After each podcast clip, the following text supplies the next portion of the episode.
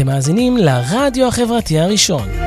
ועכשיו, ערות בלילה, תוכנית חברתית משפטית בהגשת עורכת הדין ענבר דרור, ורק אצלנו, ברדיו החברתי הראשון, להאזנה באתר, בפייסבוק ובאפליקציה. לילה טוב לכם, כל אלו ערים בלילה. כאן עורך דין ענבר דרור, עוסקת בדיני משפחה ומוציאה אנשים ממעגל אלימות אה, נפשית. ותודה לעופר בוכניק, שנמצא כאן איתנו ואחראי על ההפקה, וגם על השירים המצוינים uh, מתוכניתו אפטר פארטי, מיד uh, לאחר התוכנית שלי. לראות בלילה, אתם uh, כמובן מוזמנים לשתף את התוכנית לכל אלה שצריכים לעורר מודעות עבורם ועבור אנשים נוספים בכל הנוגע לתחום האלימות הנפשית. השקופה כמובן.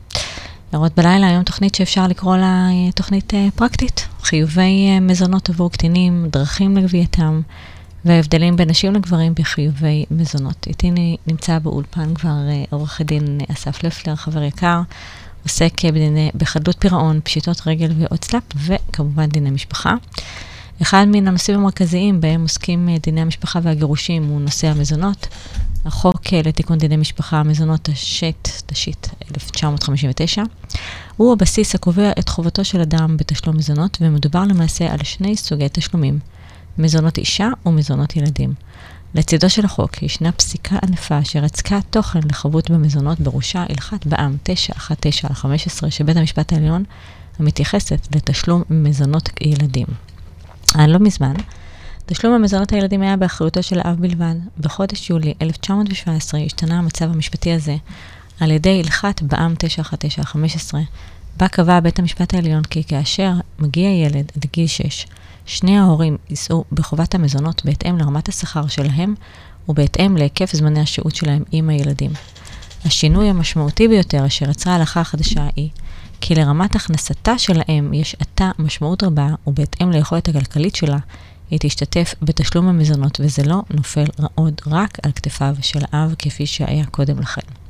עוד נציין כי במסגרת השוויון בנטל, בתי המשפט לענייני משפחה לעיתים מבטלים את חיוב המזונות. מצב זה נקרא למשבורת משותפת, ללא מזונות, והוא קורה בשני תנאים. האחד, כי ההורים חולקים באופן שווה את זמני השהות, והשני, כי הם משתכרים אותו שכר או שכר דומה. אז נוהג בית המשפט לקבוע כי כל הורה יישא בהוצאות הילדים בזמן שהם עמו, והצדדים ידרשו להתחשבנות רק בהוצאות לא צפויות ובחריגות. הליכי גירושים מאופיינים בתופעות שונות וביניהם גם סירובו של האב לשלם מזונות ילדים או מזונות אישה. לעתים, הסיבה לכך היא קשיים כלכליים אובייקטיביים, אליהם נקלע האב אשר מונעים ממנו לעמוד בחובה זו. במקרים אחרים אין כל קושי כספי לשלם מזונות כסדרם, ומדובר בהתחמקות שנועדה לקנטר את האישה, או לנקום בה בעקבות סכסוך הגירושין. Uh, מיד אחרי שנשמע שיר, נעבור לשאלות שהצופים שאלו אותנו, אותי ואת אסף, uh, במהלך השבוע, ויחד ננסה לעשות סדר בעולם של גביית מזונות הקטינים. ערב טוב. ערב טוב. אנחנו, אני שמחה שאתה כאן. תודה, גם אני אה, שמח. אנחנו, אתה בחרת שיר, ואנחנו נעבור כעת לשמוע שיר, ואחרי זה אנחנו נדבר על מזונות. שמחה.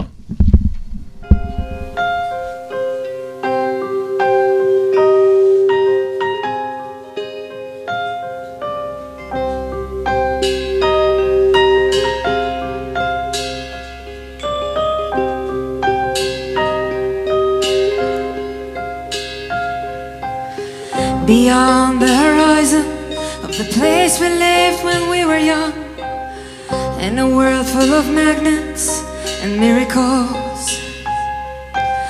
Our thoughts strayed constantly and without boundaries. The ringing of the division bell had begun. Along the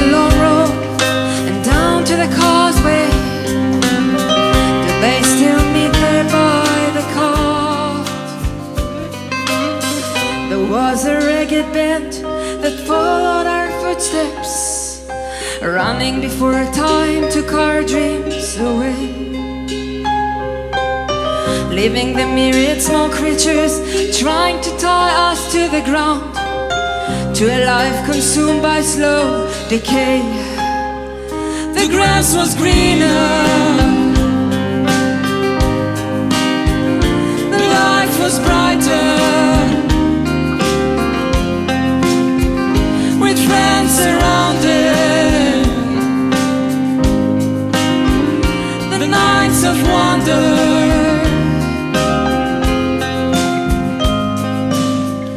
Looking beyond the embers of bridges glowing behind us. To a glimpse of how green it was on the other side. Steps taken forwards, but sleepwalking back again. Drowned by the force of some inner tide. At a higher altitude, with a flag unfurled, we reach the dizzy heights of that dreamed of world.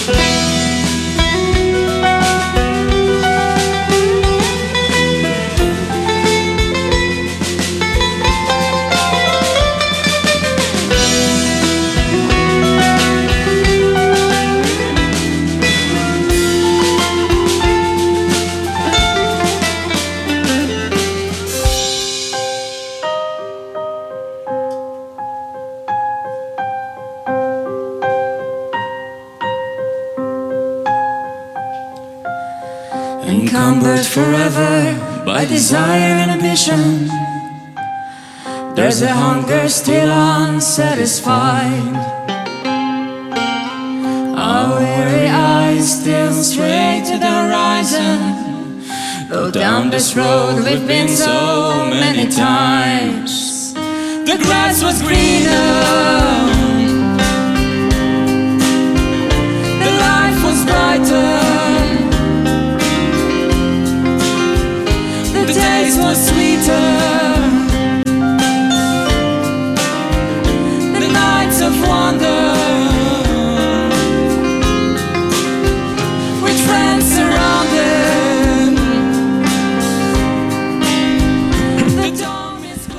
חזרנו, עורך הדין אסף לפלר הוא מומחה בדין האזרחי והמסחרי, ואתה עוסק רבות בפשיטות רגל, ו, אה, או במינוח הנוכחי, התאחדות פירעון. נכון, ערב טוב. ערב טוב. אז אנחנו קיבלנו הרבה שאלות אה, במהלך השבוע, ואתה בין היתר, מטבע הדברים בעיסוק שלך, אה, מסייע לנשים שנקלעו למבוי סתום עם גרוש שלא משלם מזונות. נכון, מסייע לנשים, אבל מסייע גם לגברים. גם גברים נקלעים לחובות, לחוב מזונות, לא יודעים כיצד להיחלץ ממנו. אז לא רק נשים, אלא גם גברים. אני חושב שנקרא לתוכנית הזאת ערות וערים בלילה. זה מלכתחילה כן. מוגדר כערות בלילה, אבל אני מניחה שזה גם מתייחס ש- לגברים. אני כבר רוצה להגיד שלא כל גרוש או אדם שלא משלם למעשה את המזונות של הילדים שלו, הוא עושה את זה בכוונה תחילה, כן. אלא מדובר בסיטואציות קשות. לפעמים הם נקלעים... הם אה, נקלעים למצב. אובייקטיבית, אה, בדיוק. הוא מגלה שלפתע התא המשפחתי שלו נחרב וההוצאות גדלות, ואם, היו, ואם ההוצאה הייתה אה, איקס, בית כרגע אחד. משק של משק בית אחד, כרגע יש את המשק בית שלו ואת שלה, יפה. ו...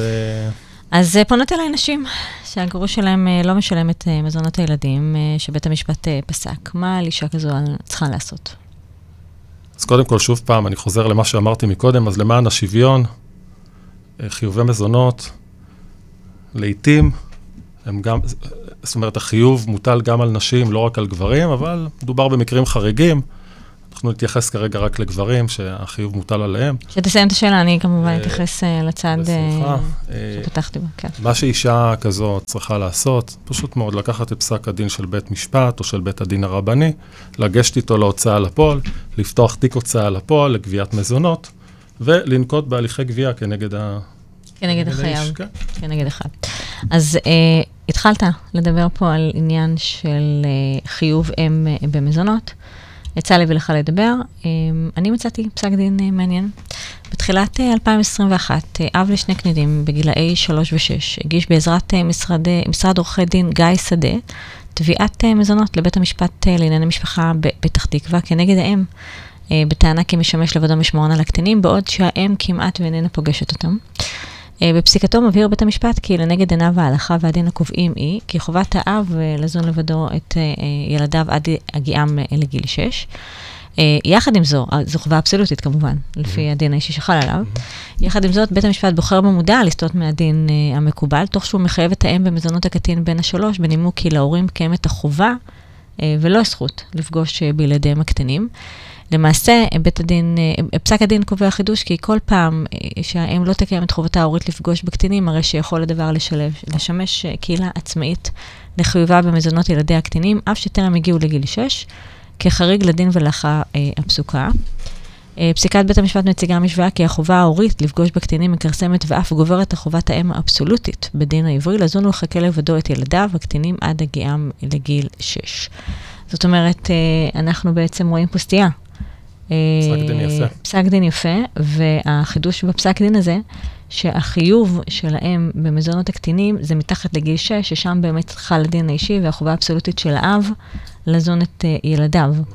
וכאן בעצם זה נובע מה, uh, מההנחה שההורים, יש להם חובה ולא זכות לפגוש את הילדים שלהם, ואין להם שום זכות להתנער, אגב, מהחובה אה, מלראות את ילדיהם. פסק דין יפה וצודק ונכון. כן, אז זה מתקשר לערים ועוד בלילה, שאתה נכון. אמרת. אז הנה, כיסינו את השוויון המגדרי, אתה, אני מקווה שאתה, תנוח דעתך, אסף. פה רק ייצוג נשים. אז uh, הבנתי שיש שני מסלולים לפתוח תיק הוצאה לפועל לגביית uh, חוב מזונות בהוצל"פ. אני אשמח אם תרחיב, על מנת שבאמת יש יש כאלה נשים שבאות אלה ולא יודעות. המסלול הרגיל, פותחים תיק הוצאה לפועל לגביית מזונות, באים עם קודם, עם פסק הדין של בית, בית המשפט או בית הדין הרבני, ניגשים ללשכת ההוצאה לפועל, פותחים תיק הוצאה לפועל. Mm-hmm. החייב מוזהר, בחלוף תקופה מסוימת, במידה והוא לא משלם את החוב, ניתן לנקוט כנגדו בהליכי גבייה. איזה הליכי גבייה למשל? אתה יכול לפרט? למשל, עיקול משכורת, עיקולים על חשבונות בנק, עיקולים בחברות ביטוח, mm-hmm. עיכוב יציאה מן הארץ, הגבלות שונות, הגבלות בבנק ישראל, וכולי וכולי. מתי ההגבלות האלה נכנסות לתוקף? וזה מגיע עד פקודת מעצר אפילו. אז אני מבינה אבל שיש זמנים, זאת אומרת, נכון? כאילו, זה לא יש איך שהיא פותחת, לא, מתחיל... לא, זה לא מיידי, יש לכל, אה, לכל אה, אה, הליך יש את הזמן שלו, אבל אה, ההליכים הראשוניים שבדרך כלל נוקטים בהם זה עיקולי צד ג', וזה באמת בחלוף התקופה המינימלית שניתנת לו לש... 20 ימים. זאת אומרת, אישה צריכה לחכות 20 ימים עד שהיא מתחילה לראות כסף? לא, ת, לא תמיד. במקרים מסוימים שבהם צריכים לנקוט בהליך לפני שאותו חייב מקבל את האזהרה, mm-hmm. אז ניתן להגיש בקשה מסוימת, כן. זה נקרא בקשה לעיקולים בטרם מתן אזהרה, ואז uh, במידה ורשם או רשמת ההוצאה לפועל נעתרים לבקשה, אז ההליכים האלה באמת... Uh, ומה המסלול השני? לבצע. המסלול השני נקרא מסלול מזונות, זה מסלול שקיים בחוק ההוצאה לפועל. אותה אישה שמגיעה ללשכת ההוצאה לפועל עם אותו פסק דין, פותחת תיק, מבקשת שהתיק הזה ייפתח במסלול מזונות. מה שייחודי לה, להליך שבמסלול מזונות, שהאישה לא צריכה לעשות כלום, וההליכים ננקטים על ידי לשכת ההוצאה לפועל. הבנתי, וכמה היא מקבלת מסכום המזונות שנקצב לה? 100 אחוז? אם נקצב לה לדוגמה 2,000 שקלים, היא תקבל 2,000 שקלים לצורך העניין? לעניות דעתי, בפחות אחוז. אוקיי. יש איזה אחוז, לדעתי זה אחוז מסוים ש... אה, שמועבר אליה, במידה ובאמת נעשית גבייה. וזה נעשה דרך הוצאה לפועל. דרך הוצאה לפועל. הם מנהלים לה את התיק? נכון. אוקיי. והיא צריכה עורך דין בשביל זה? תראה, למסלול אה, מזונות היא לא צריכה עורך דין. אה, אם היא פותחת את התיק בצורה הרגילה, אז uh, אם היא חושבת, אם אותה אישה חושבת, היא תוכל לנהל את התיק ולדעת מה לעשות ואיזה הליכי גבייה וכולי. מה ואני, זה, מה זה לנהל אומר, תיק? בוא תגמר לי מה זה לנהל תיק. לנהל תיק זה uh, לגשת ללשכה ולהגיש בקשה לעיקולי צד ג'. לגשת ללשכה, או אפשר גם לעשות את זה בלי הלשכה mm-hmm. היום, אפשר לעשות את זה באמצעות האינטרנט, להגיש בקשה לעיכול מטלטלין וכולי וכולי. אז אם אותה אישה חושבת שהיא יכולה לעשות את זה, אין שום בעיה. ואני כבר אומר שכל אחד יכול ללמוד לעשות את זה, זה לא תורה מסיני.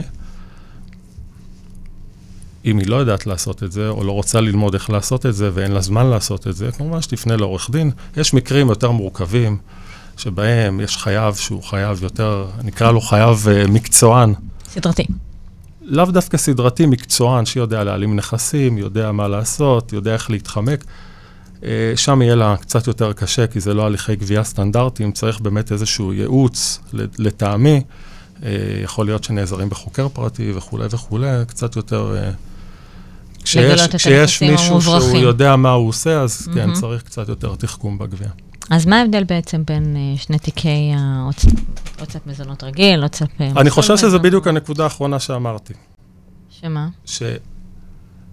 שבמקרים שהם יותר סבוכים, לשכת ההוצאה לפועל במסלול מזונות לא תדע לתת את התשובה, היא, תעש, היא עושה פעולות של עיכול פה, עיכול שם, צווי מידע וכולי וכולי, זאת אומרת, אם אישה, לא אם, אישה, אם אישה מבינה שלפניה יש מישהו שלא רוצה לשלם מזונות כהגדרה, ומעלים נכסים על מנת להוריד את רמת ההכנסה... מסלול מזונות לא יתאים לה. הוא לא יתאים לה, מהסיבה הפשוטה. Mm-hmm. במצב כזה החשיבה היא יותר מתוחכמת, mm-hmm. ולא פשוטה עם הליכים. צריך לדעת אולי, באמת, לגשת לחוקר פרטי. נאמר, הוא אומר, אותו אדם, אני עובד בעבודה X, ובפועל הוא עובד בעבודה Y, והוא עובד ומרוויח הרבה כסף, או הבריח נכס, או עשה אלף ואחת פעולות שמישהו מקצוען בזה יודע לעשות, היא תצטרך להיעזר בחוקר פרטי. מסלול מזונות לא ייתן לה את התשובה, חד וחלק. אז מה ההצעה שלך? במצבים יותר סבוכים, לדעתי צריך ייעוץ של, אה, של עורך דין שמומחה. זאת אומרת, אם אישה מראש יודעת שיש פה העלמה של נכסים על מנת להוריד את, אה, את רמת ההכנסות או את רמת הנכסים, ועד, אז והוא לא משלם מזונות כהגדרה, לא כי הוא נקלע אובייקטיבית למצב כלכלי סבוך, אתה ממליץ לה ללכת למסלול הוצל"פ. לפתוח את התיק במסלול רגיל של. גביית מזונות. לא זאת אומרת, ייעוץ, במקרה הזה הוא קריטי. לדעתי כן, לדעתי כן. אם היא פותחת במסלול אה, מזונות אה, והיא רוצה לעבור מסלולים, היא יכולה? היא יכולה. היא יכולה. זאת אומרת, זה לא, לא משהו... לא, זה לא סוף פסוק. זה לא סוף פסוק. גם, ב... יש, ישנו מצב שגם רשם ההוצאה לפועל סבור שאין טעם עוד בהליכי גבייה כשרואים ש... אז הוא מעביר את זה למסלול רגיל מעצמו. אה, לקוחה שלי אמרה לי שהיא מנהלת אה, תיק הוצל"פ אה, לגביית מזונות מהגרוש שלה, ושהיא רוצה, ביקשה להוציא נגדו פקודת מאסר, וסורבה על ידי רשמת ההוצאה לפועל. זה דבר מקובל, הסירוב הזה? תראי, פקודת מעצר זה הליך יחסית קיצוני. זאת אומרת, זו פעולה, צריך לחשוב על זה, אנחנו מכניסים אדם ממש לכלא כן. על חוב. Mm-hmm. הליך גבייה שהוא יחסית דרסטי. אני מתאר לעצמי שמה שקרה, ואני אומר את זה בזהירות, כי אני באמת מתאר, אני לא מכיר את המקרה הספציפי, אני מתאר לעצמי שאותה אישה נקטה בהליכים, ורשמת ההוצאה לפועל, או רשם ההוצאה לפועל, לא ראו, אה, לא, לא ראו שהיא מיצתה את כל ההליכים נגדו. כן. למה? כי כשמוציאים פקודת מעצר, רוצים לראות שמיצו את כל ההליכים האחרים, בגלל שזה הליך דורסני ויחסית מאוד דרסטי. אז אני מתאר לעצמי שזה מה שקרה. מה שהייתי מייעץ לה, אם זה באמת מה שקרה, שתנקוט בעוד הליכים, ואם הם לא יניבו פרי, היא תגיש עוד בקשה, ואני מתאר לעצמי שאחר כך כן יעתרו לבקשה הזאת. מה זאת אומרת? היא לא מיצתה את ההליכים מבחינת עיקולים, מבחינת... יכול להיות. אני מתאר לעצמי, אני אומר את זה בזהירות, אני לא מכיר את המקרה הספציפי, אבל אני מתאר לעצמי שזו הסיבה שבשלה אה, רשמת ההוצאה לפועל לא אישרה אה, את אה, אותו צו מעצר שהיא ביקשה. אז הנה, אנחנו עוד פעם חוזרים לעניין הזה שכן צריך עורך דין בכל הדבר הזה. זאת אומרת, אי אפשר עצמאית ללכת ו... אה, במקרה, במקרה הזה ספציפית, בדוגמה הספציפית הזאת, אם היא יודעת מה לעשות, והיא יודעת כיצד לנקוט בהליכים, שתנקוט, והיא נקטה בהליכים כבר לבדה, שתמשיך לנקוט בעוד מספר הליכים ש, כן. שהיא לא נקטה בהם. Mm-hmm. ויכולה לבקש לבד את פקודת המאסר. אגב, אני מכיר הרבה נשים שהגיעו אליי, שניהלו את התיק לבדן. בסופו של דבר לא הצליחו, הגיעו אליי, אבל יש גם כאלה שמצליחות כמובן. Uh, אני רוצה לשאול אותך שאלת מיליון דולר. שנתקלתי ב... כן. אפרופו מיליון דולר. אה, יש אדם שחייב אה, במזונות ילדיו, נפתח כנגדו תיק הוצאה לפועל, מתנהלים אה, נגדו כל מיני הליכים מסוג זה או אחר, ולפתע נופל לחיקו ירושה שמנה וכבדה. מעולה. איזה כיף. מה דין הירושה? כי להזכירך, בחוק יחסי ממון הרי זה מוחרג. אנחנו כבר לא שם. הוא כבר חייב כסף, וזה מוכח בפסק דין של בית משפט או בית דין רבני. מה דין מזונות הילדים? המצב שלה הרבה יותר טוב. פשוט שתטיל עיקול על הנכסים. Mm-hmm. שתנסה לממש את אותם נכסים. לממש הכוונה למכור ולהמיר את זה ממש בכסף. ואם יש כמה חייבים? כלומר, בנקים, עוד, חו- עוד אנשים שהם חייבים. את מה סדר הקדימות? כמובן, דין, דין מזונות הוא קודם, ו... זאת אומרת, ייפרעו קודם כל כן. מהילדים, ואחרי זה... אלא אם כן יש לו, אבל לא, זה, לא- זאת לא הסיטואציה, אז לא ניכנס לזה. היא תקבל כנראה את הכסף לפני כולם. אלא אם כן יש לו מה. זאת לא הסיטואציה, כי אנחנו מדברים כבר על סיטואציות של משכון ודינים אחרים לגמרי, וזאת לא הסיטואציה, אנחנו מדברים פה על ירושה שהגיעה אליו, מהמם, והיא מטילה על הירושה הזאת עיקול, מהמם. ומנסה לממש את זה. עכשיו, מבחינת סדר הקדימויות, היא קודמת. אם אה, הגבר נכנס להליך אה, חדלות פירעון, מה דין חוב המזונות? הרבה, אה, יש לי לקוחות שהגבר אומר, אין בעיה, אז אני אכנס להליך הוצאה לפועל, ו... מה וזה שנקרא, האיום שלו, תרדפי אחריי. וזה זה האיום שלו, זאת אומרת, אני- אני אכנס בשביל לא לשלם לך. בדיוק. אז אה, כנראה שהוא טועה בגדול. אה, אוקיי, אני אשמח לדעת. אה,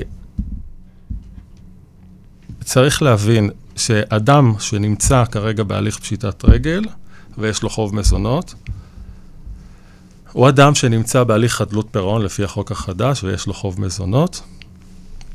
ככלל, החוב הזה לא מופטר. חוב מזונות לא מופטר. זה לא אומר שזה לא יכול, שלא ניתן להגיע לסיטואציה שההפטר יחול על חוב מזונות, כי אפשר ויש פסיקה בנושא, בתי משפט כן מכילים כן. אה, הפטרים על חוב מזונות. אה, הפטר, אה, אני רוצה רק תסביר ככה. הפטר זה מחיקה של חובות.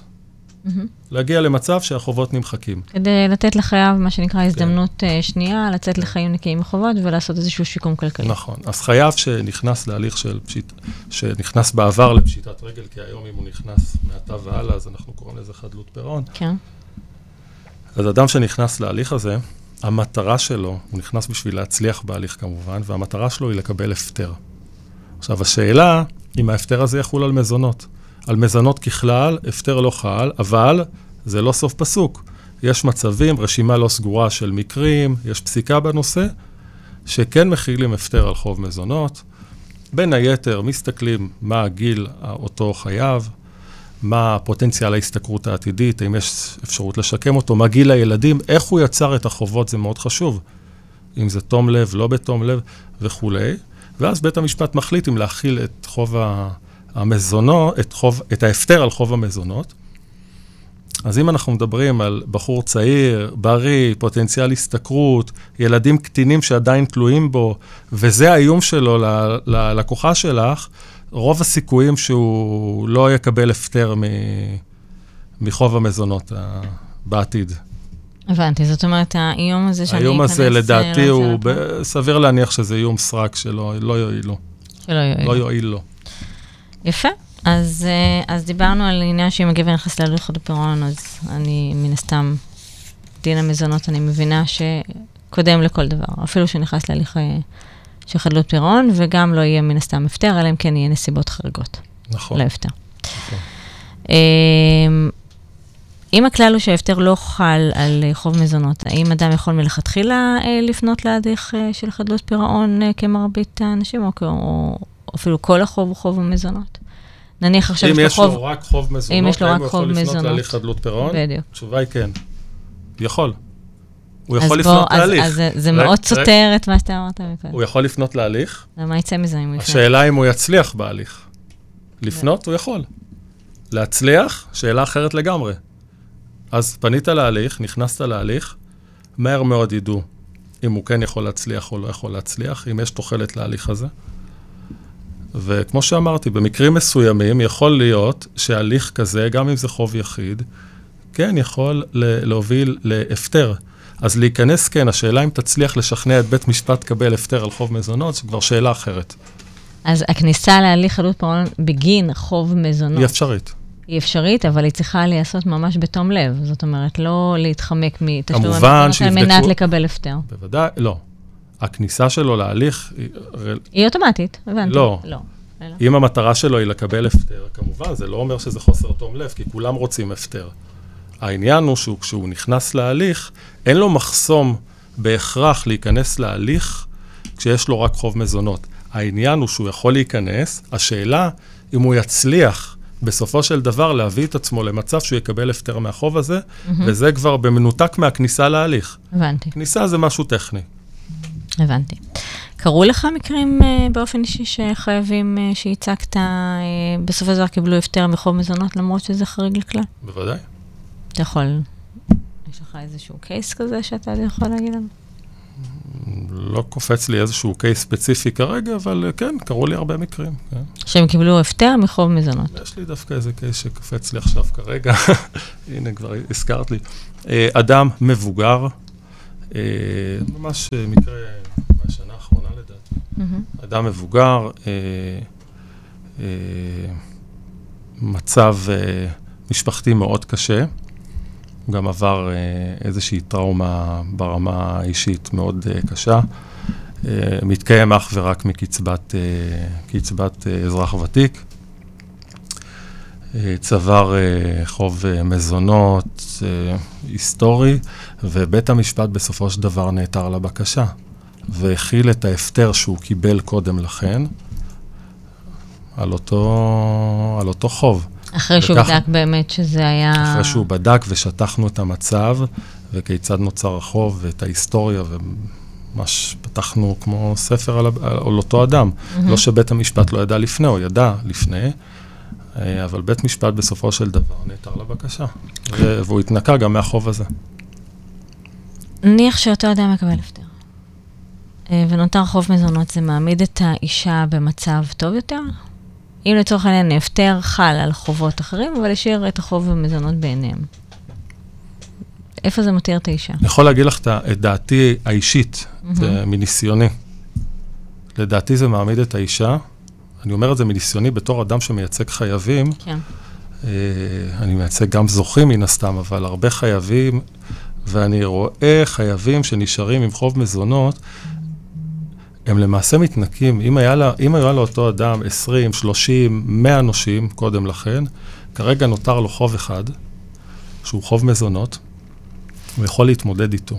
היום, נכון להיום, לפי תיקון 55 לחוק ההוצאה לפועל, שנכנס ב-2018, יש לרשמי הוצאה לפועל אה, אה, את הסמכות לפרוס חוב מזונות עבר. ולכן הוא יכול לפנות בבקשה אחרי שהוא קיבל הפטר מהחובות האחרים, נותר לו חוב אחד, חוב מזונות, לפנות בבקשה לרשם או רשמת ההוצאה לפועל, ולבקש לפרוס את כל חוב מזונות העבר בתשלומים. ובמידה ורשם או רשמת ההוצאה לפועל רואים שהדבר נכון וצודק ויש את הנסיבות המתאימות וכולי, יעתרו לבקשה. מה טוב, האדם הזה שהיה עם כל כך הרבה חובות על הכתפיים, יש לו חוב אחד, הוא רואה את האור בקצה המנהרה.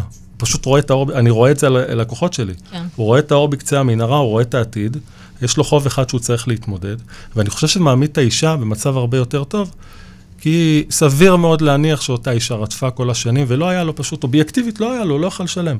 כן. עכשיו הוא כבר רואה את האור, הוא יכול לעשות איזושהי פעולה, לעבוד, להכניס קצת כסף ולשלם, והיא תתחיל לראות כסף. איך האישה יכולה למעשה איך, איך היא תהנה, כאילו, אם פורסים את חוב המזונות ככה טיפין-טיפין? אתה מבין? אני מבין את השאלה. אוקיי. זאת אומרת, נצבר חוב והתקבל... 500 שקל לחודש. טיפין, טיפין, איזשהו סכום אה, נמוך יחסית. אז צריך להבין שזה לא, לא עובד ככה. כן. בשביל לפרוס, התנאי לפריסת חוב עבר זה תשלום מזונות שוטפים. זאת אומרת, זה לא רק פריסה על מה שנצבר עד עכשיו. זה עתידי. אתה צריך לשלם גם עכשיו, מעתה והלאה, אם יש חיובים שוטפים עדיין, כן? אם יש עוד ילדים קטינים וכולי. ועליהם להצמיד את החוב העבר. ולשלם כן. בנוסף למזונות השוטפים גם את הפריסה של חוב העבר. ולכן אני חושב שזה מעמיד את האישה במצב הרבה יותר טוב, זה ווין סיטואשן, נקודה. כן. הוא מרוויח, הוא רואה את האור בקצה המנהרה, הוא מצליח לשלם מזונות, שוטפים, הוא לא צובר עוד חוב, הוא גם משלם את מזונות העבר, והוא נשאר עם חוב אחד. אז אני אומר, את התשובה לשאלה הקודמת היא מניסיוני בלבד וממה שאני רואה עם לקוחות שלי. זאת אומרת, אישה צריכה בעצם לתמוך בהליך הזה, אם הוא נכנס. אני חושב, אני חושב בהרבה מאוד מקרים ש, שגם נשים מגיעות אליי כדי להתמודד עם תיק אה, אה, חדלות פירעון או פשיטת רגל של הגרוש שלהם, אז אני חושב, בהרבה מאוד מקרים אני יעצתי לאישה, להפך, תני לו לעבור את זה. כן. תני לו לעבור את זה, אל תשימי רגל. Mm-hmm. לדעתי זה יותר נכון, כי יהיה, לו, יהיה יותר קל להתמודד איתו אחר כך. במצב שבו גבר מחויב במזונות ילדיו, נכנס להליכי חדלות פירעון או מצוי עדיין בהליכי פשר, זו שאלה שנשאלתי. שמה, עוד פעם, את יכולה לחזור? במצב שבו הגבר מצוי ב, אה, אה, בחיוב של מזונות ילדים, הוא נכנס להליכי חדלות פירעון, או מצוי עדיין בהליכי אה, פשיטת רגל. Mm-hmm. מה האישה צריכה לעשות טכנית? איך הילדים יקבלו את המזונות שלהם? תראה, זה מתחלק ככה. ההליך הקודם שנקרא פשר, mm-hmm.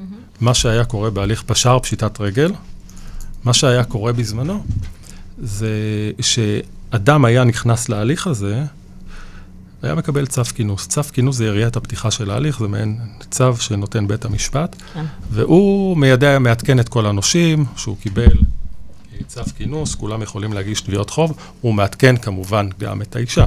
כן. בד בבד הוא מעדכן אותה שביכולתה להגיש בקשה לקציבת מזונות לפי סעיף 128 לפקודת פשיטת הרגל.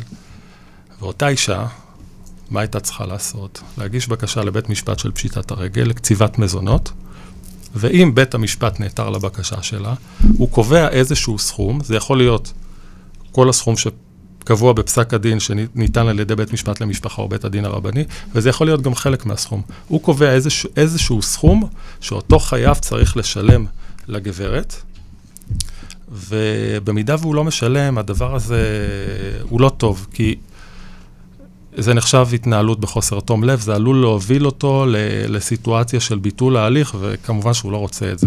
כן. עכשיו, בחדלות פירעון התמונה היא קצת, אה, היא שונה. אוקיי. Okay. בחדלות פירעון, המצב הוא יותר טוב מבחינת האישה, אני אומר.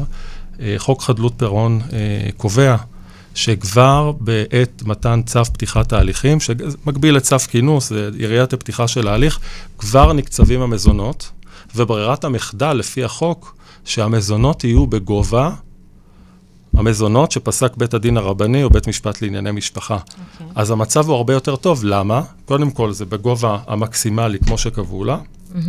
ודבר שני, היא לא צריכה להגיש שום בקשה לקציבת מזונות. יפה.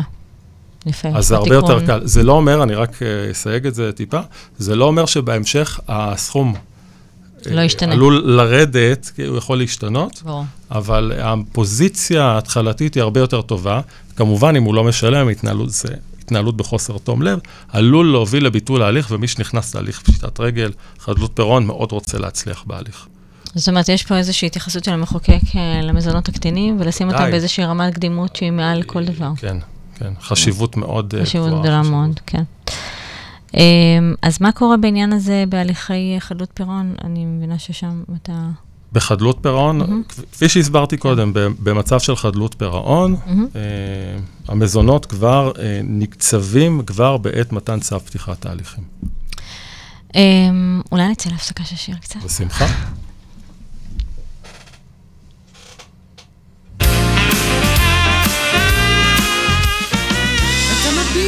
ברצינות אתה אומר קצת סבלנות. אתה תמיד אומר לי שהכל יהיה בסדר. בינתיים יש לנו דירה קטנה של חדר לאחרי הצהריים. פעמיים בשבוע לך זה נוח ונעים, ממש סידור קבוע. אבל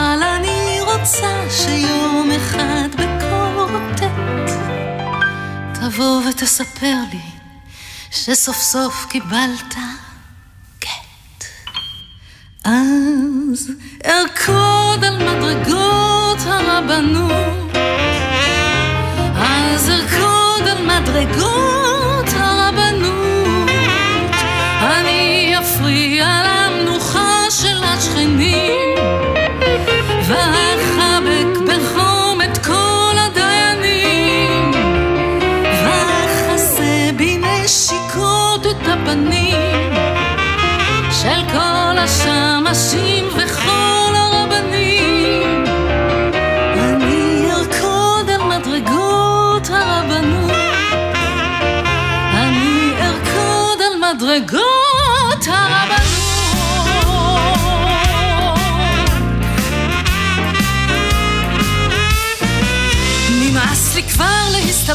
להיכנע ולוותר, אתה אומר לי עוד מעט, נצא לאור. זה לא בוער אצלי, זה לא מפסיק לבעור. לא אכפת לי שיגידו שהרסתי משפחה, ולא אכפת לי שכולם ירחמו על אשתך. אבל אני רוצה שיום אחד בקול רוטט, תבוא ותספר לי שסוף סוף קיבלת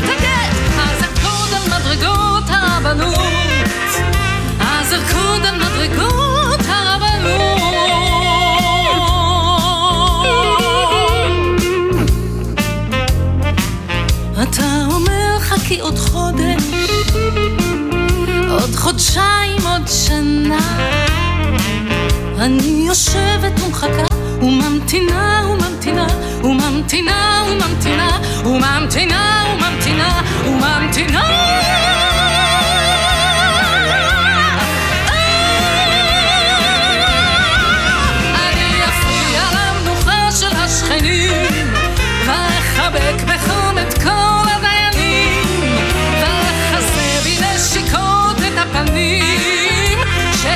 השמשים וכל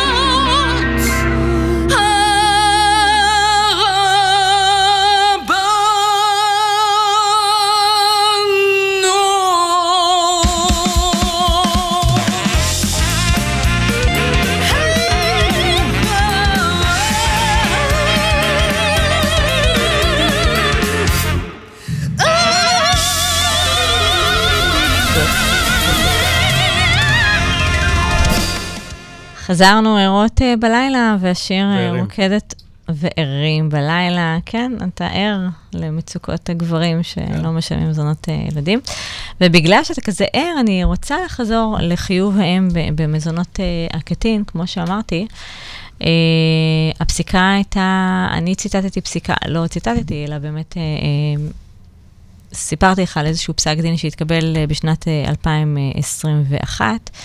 אב uh, לשני קנידים בגילאי 3 ו-6, הגיש בעזרת uh, משרד uh, עורכי דין גיא שדה תביעת מזונות לבית המשפט לענייני משפחה בפתח תקווה כנגד אם, בטענה שהוא משמש לבדו כמשמורן. הנסיבות החריגות בפסק דין הזה היה שהוא טען שהאם לא פוגשת בילדים. ובית המשפט הבהיר uh, כי למרות uh, שלנגד עיניו ההלכה והדין, הדין האישי בעצם, שקובעת שחובת האם לזון לבדו את ילדיו uh, עד uh, uh, להגיעם לגיל 6 היא חובה אבסולוטית, עדיין בית המשפט בוחר במודע לסטות מהדין המקובל ומההלכה, תוך שהוא מחייב את האם במזונות הקטין בין השלוש, כי יש שלוש וגיל שש, דווקא בגיל השלוש, בנימוק כי להורים קיימת החובה ולא הזכות uh, לפגוש בילדים הקטינים.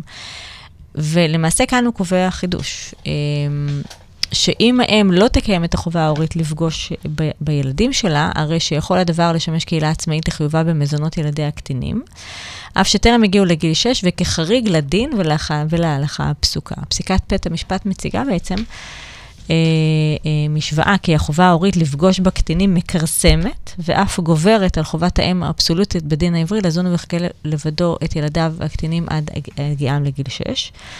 אה, ואז בית המשפט מקבע עוד יותר את אה, הקביעה שלו ומחייב את האם בתשלום מזונות הקטין מתחת לגיל 6, אף שהיא לא משתכרת בקירוב לשנתיים ונעדרת כל הכנסה. זה, החי... זה, זה החידוש בפסק דין הזה. Uh, בהמשך ישיר להלכת בעם 919 קובעת בחינה ויחס שוויוני בין ההורים לקטינים מעל גיל 6 בשאלת המזונות כאמור. נראה כי הפסיקה החדשה מתחילה לקדם גישה ובבחינה שוויונית גם ביחס להורים להם קטינים מתחת לגיל 6. הדבר היפה שבפסק דין הזה שלא הוגש עליו ערעור. הוא נשאר uh, ועומד בעינו. זאת אומרת, אנחנו רואים פה איזשהו כרסום בהלכת בעם 919 שקובעת אה, שמגיל 6, מגיל 0 עד גיל 6, יש הלכה, יש חיוב אבסולוטי על האב לדון את ה, אה, לזון את הילדים הקטינים, וכאן אנחנו רואים שבעצם אה, אם הם, בנסיבות מסוימות, נסיבות חריגות, אם אם מחליטה, בהגדרה, שהיא לא רואה את הילדים שלה, יש חיוב מזונות על אם, למרות שהיא הציגה שאין לה הכנסה קרוב לשנתיים. צודקת. זה, זה לטעמך פסיקה צודקת? בהחלט, בהחלט. כי בעצם, הילדים, קודם כל הילדים. קודם כל הילדים, טובת הילדים. פה מדובר באמת על טובת הילדים, שהם צריכים גם אימא וגם אבא. נכון. ומה שאני אהבתי בפסק דין הזה, שהוא אמר שזה חובה ולא זכות לראות את הילדים. מסכים עם כל מילה. ואז הסנקציה בעצם על הורה שחושב שאם הוא לא יפגוש את הילדים ויתנער מחובתו ההורית, אתה תשלם מזונות. עכשיו, היפה אני כאן, לא יודע אם זה בתור סנקציה. זה, אלא- נראה לי אלא- שזה סוג של אה, סנקציה, לא, כי... אני חושב אה, חובה יותר מאשר סנקציה. נכון, אבל, אבל עדיין יש פה דין, הילד. נכון, יש פה דין ויש פה הלכה. הדין היהודי אומר שהאב צריך לדון, לזון את הילדים שלו מבחינה, זאת אומרת, זה חובה אבסולוטית, זאת אומרת, אין שום קשר, אגב, אם הוא משתכר או לא משתכר, אין שום קשר, אתה צריך לזון את הילדים שלך. הבעם בעצם עשה סדר מגיל 6 עד גיל אה, 15, ואז מגיל 15 עד גיל 18 יש שם איזשהו ויכוח. פה הורידו בעצם את הבעם 919 מגיל 0 עד גיל 6, בגלל הנסיבה החריגה הזאת שהיא לא פוגשת, והטילו עליה מזונות למרות שהיא לא משתכרת. שזה מבחינתי החידוש הכי מדהים בפסק דין הזה, וזה שבכלל הוגש עליו ערעור, זה מבחינתי עוד יותר מדהים. נכון, מסכים עם כל מילה, אין לי פשוט ספיצ'לס. זה מבחינתך ערים וערות בלילה? צודקת. ערים וערות בלילה. ערות וערים, זה לא משנה. היית מסכים אה, לקחת תיק כזה? בהחלט, כן? היית טוען את אותה טענה? בוודאי. שלנגד עיניך טובת הקטינים. אך ורק טובת הקטינים. יפה. אוקיי, אז מה למדנו? למדנו... אה, למדנו אה. אני חייבת לומר לך שעשיתי את התוכנית הזאת, אה, היא הייתה ברובה אינפורמטיבית. אה, היא לא הייתה, למ- למעט אה, בדקות האחרונות שדיברנו יותר על משהו חברתי ועל באמת כל העניין הזה של השוויון המגדרי, שלאט לאט אנחנו רואים איזשהו כרסום, אה, גם. בבע"ם 919 וגם בחובה האבסולוטית של האב, יש פה באמת נסיבות חריגות שבעצם בית המשפט הפך או, לא, או סטה מה. מההלכה ומהדין. היה חשוב לי שדווקא הצופים אה, ששאלו אותנו את השאלות האלה במהלך השבוע, וגם לקוחות שלי שבאות אליי ואומרות, אוקיי, יש פסיקה של בית המשפט, אבל הן מרגישות שאין שיניים. אני מסבירה להם שהשיניים לפסיקה של אה, בית המשפט זה בעצם אה, הוצאה לפועל. יש המון המון אה, חסך במידע, במידע לגבי הליכי הוצאה לפועל, איך גובים מזונות, מה קורה אם האב עדיין עומד בסירובו לא לשלם מזונות, והיום אנחנו גם למדים שהאימא גם יכולה לעמוד בסירובה לא לשלם מזונות. אני מכיר מקרה של אב שסירב לשלם מזונות, מהמם. והוא העדיף להיכנס לכלא פעם אחרי פעם אחרי פעם, העיקר לא לשלם. אני מכירה מקרה שהאב לא שילם מזונות, הוא בהגדרה, זאת אומרת, הוא אמר, אני לא משלם מזונות. אה, הוא הוצא נגדו פקודת מאסר, הוא היה מגיע לרשמת, משלם 2,000 שקלים, והיה חוזר. מקבל הנחה מסוימת. מקבל הנחה, כן. כן. זה מה שקורה בפועל, אבל לפחות היא בוא. נסכים שאם uh, באמת, uh, כמו שאתה אמרת בתחילת השידור, צריך איזשהו באמת מקרה, מה שנקרא, אובייקטיבי לכניסה לחובות. ואז באמת כאן המחוקק, אני חושבת, בא, וגם, אתה יודע, גם שדיברת על ההפטר, וגם שדיברת על כל העניין הזה של הפטר חוב מזונות, שהבחינה היא באמת אובייקטיבית, שהוא נכנס למצב הזה באמת בתום לב. נכון. וכאן אולי באמת המקום אה, לקרוא לכל מי ששומע אותנו. אה, ש... לא, אני רוצה רק לומר, גם אם הוא נכנס לחוב בתום לב, זה לא אומר בהכרח שזה האינדיקטור אם כן להכיל את ההפטר על חוב המזונות. כן, אין שום קשר. תום לב אולי זה חובות האחרים, כן. אבל תום לב הוא רכיב מאוד נדרש. אם אנחנו רוצים להגיע למצב שאנחנו מכילים הפטר גם על חוב מזונות, ולכן זה דבר נדיר, לא מכילים כל כך, לא, זה, לא מגיעים לזה כל כך מהר. אני חושבת שאולי כאן זה המקום באמת אולי להגיד לאלה שחייבים כנגדם חוב מזונות. נכון שזה קטינים, ויש פה עניין של אה, מזונות קטינים שהמחוקק אפילו ראה בזה כקדימות עליונה מעל כל הנושים. אבל אה, לפעמים, אתה יודע, בהליכי גירושים יש המון אמוציות. ופתיחה של תיק הוצל"פ היא, היא לפעמים, היא לא, היא לא מוסיפה רוגע למשוואה הזאת. נכון, לפעמים צריך להסתכל גם על הצד השני, באמת, עם כל ה... אתה יודע, אני, אני מלווה... אני מסכים. אני מלווה תיקי גירושים, אני רואה את האמוציות, אני רואה את ה... מצד אחד אני רואה את המצוקה של אנשים, אני רואה אנשים שבאמת באמת מנסות לפרנס את, ה, את הילדים שלהם. נכון שיש ירידה ברמת החיים, אבל פה מדובר באמת על uh, מצבים של uh, ממש בחירה בין uh, מעדן כזה לבין לא מעדן בכלל. אבל יש לפעמים מצבים שלפעמים צריך לעצור קצת, ולהסתכל ולראות אולי הצד שכנגד, אפשר, אולי אפשר, אתה יודע, קצת לדחות, קצת להבין, קצת, קצת יותר הידברות. לא צריך לרוץ להוצל"פ. מסכים עם כל. ולפתוח תיק. נכון. כי זה סתם לפעמים, אתה יודע, מה שנקרא, לא מוסיף רוגע למשוואה הזאת. נכון, מסכים עם כל מילה. אני שמחה שאתה מסכים איתי, אסף. אנחנו אה, היינו כאן אה, ערות בלילה. קודם כל, אה, תודה לרדיו החברתי הראשון, תודה לעוז מזרחי, ושנותן לי כל פעם את הבמה אה, להגיד את אה, משנתי בעניין האלימות אה, השקופה. אה, תודה לכם, אה, צופים וצופות, אה, מאזינים יקרים שלנו, עקבו אחרינו בפייסבוק ובאינסטגרם. אנחנו כמובן, אני זמינה לכל שאלה או תובנה. גם אסף זמין בטלפון. איזה טלפון? יש לך טלפון שאפשר להגיע? 03-7444-030. כמו שלמדנו, לפעמים צריך גם להתייעץ עם עורכי דין לחלות פירעון והוצאה לפועל, על מנת למצות את כל הזכויות שמגיעות לכם. אה, היינו כאן אורות בלילה, שיהיה לכם חג שבועות שמח. תודה רבה לעופר בוכניק שהיה איתנו, אה, היה שידור מקסים. תודה רבה לכם ולילה טוב. אתם מאזינים לרדיו החברתי הראשון. ועכשיו, ערות בלילה, תוכנית חברתית משפטית בהגשת עורכת הדין ענבר דרור, ורק אצלנו ברדיו החברתי הראשון, להאזנה באתר, בפייסבוק ובאפליקציה.